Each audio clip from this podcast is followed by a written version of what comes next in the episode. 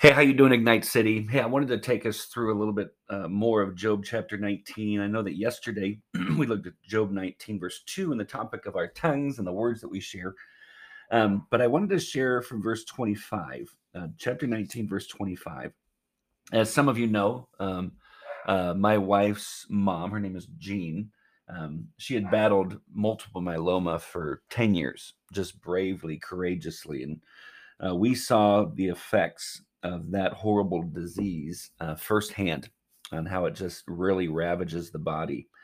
Well, this past Monday, she went. Uh, Jean finally w- went home to be with the Lord, um, and so we know that she's completely healed. It's an amazing how knowing Jesus and what's what what what's awaiting us when we're done on this planet, how it gives us hope.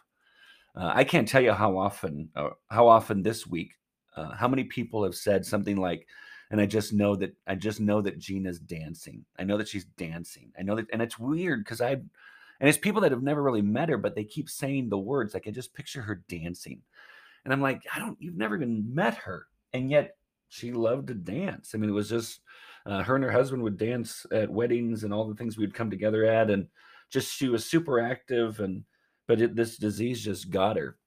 And so when I was reading through Job chapter 19, um, starting in verse when I got to verse 25, and I've read this verse before, and I usually stop on that verse, and I've I've heard it st- I've heard it quoted, and I've heard it preached on. I mean, many many times throughout the years.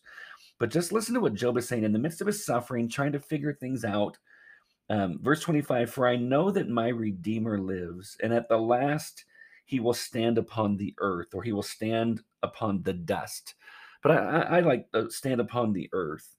For I know that my Redeemer lives, and at the last he will stand upon the earth. And friends, I don't know exactly what Job was thinking, um, who he was um, like, how he pictured the Redeemer and how he pictured to being God, how he pictured him to be. I don't know if maybe did God give him a vision that Jesus would show up. I have no clue.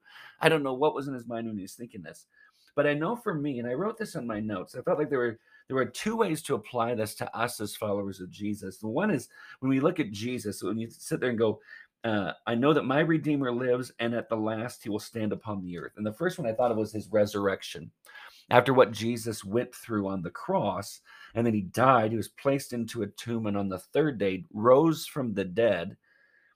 I would sit there and go, okay, so he stood alive, victorious. He stood on the earth after his death and so I, I, could see it as the application of his of his of his resurrection, which really gives us hope. Friends, we're supposed to be encouraging one another with a couple things that I don't think we do very often. One is that Jesus is coming back one day, and two, it's the resurrection of Jesus. And here's why I think we're supposed to encourage each other, especially with that second one, the resurrection of Jesus after his death, burial, uh, on the cross is that if Jesus can pull off Easter, we can trust him with everything else that we have to face because that's the greatest miracle for him to come back from the dead after being dead. And so I think we can apply it to that. Then we can feel hope that what I'm facing now, I can give to Jesus. He is able to handle it and he has a will in all of it. But I also felt like the second one was this that there's a time coming when things on this earth will end. I, and and he's going to create a new heaven and a new earth but there will be this final battle on this earth and when you go into the book of revelation it's coming but there's a point where jesus will stand so his second coming he will stand on the earth. My redeemer lives and at the last he will stand upon the earth. In other words here's where we can be encouraged. He wins that there's no worry about how does this all play out? God is sovereign. Jesus is commander of the universe. He's in charge of everything and he will stand on the earth friends, we belong to him and he belongs to us. And so if he can stand on the earth, we will stand with him on the earth. And I usually stop at verse 25. And then I kept going because it was part of our reading plan uh, yesterday. And it, and it continues with verse 26 And after my skin has been thus destroyed, yet in my flesh I shall see God, whom I shall see for myself, and my eyes shall behold, and not another.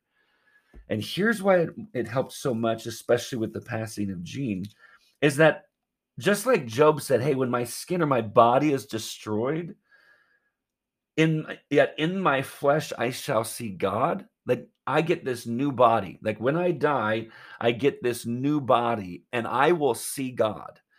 that when Jean passed away, this earthly body, body is no more, and she was given she's given a new body.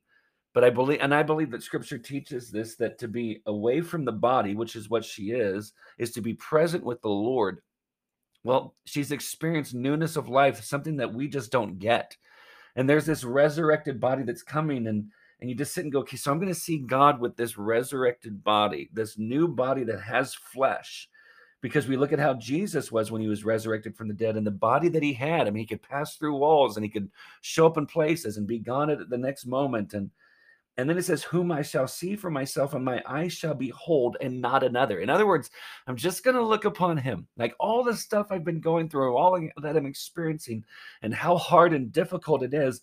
I know that one day this body will die, and I will get to see God for myself. I won't be paying attention to anyone else, but I'm going to be looking upon God.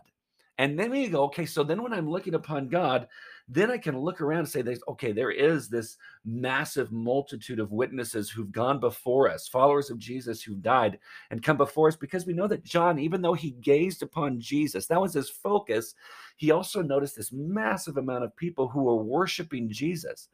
And friends, we're going to be in close, intimate relationship appropriate, pure, not sin filled, never wondering about the motivation of the other person, but just perfect intimacy with every single person as we all stand in honor and bow and worship and live and laugh and walk and run and play and dance.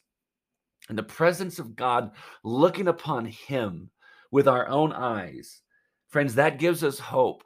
And so let me just read the passage and be done with this one.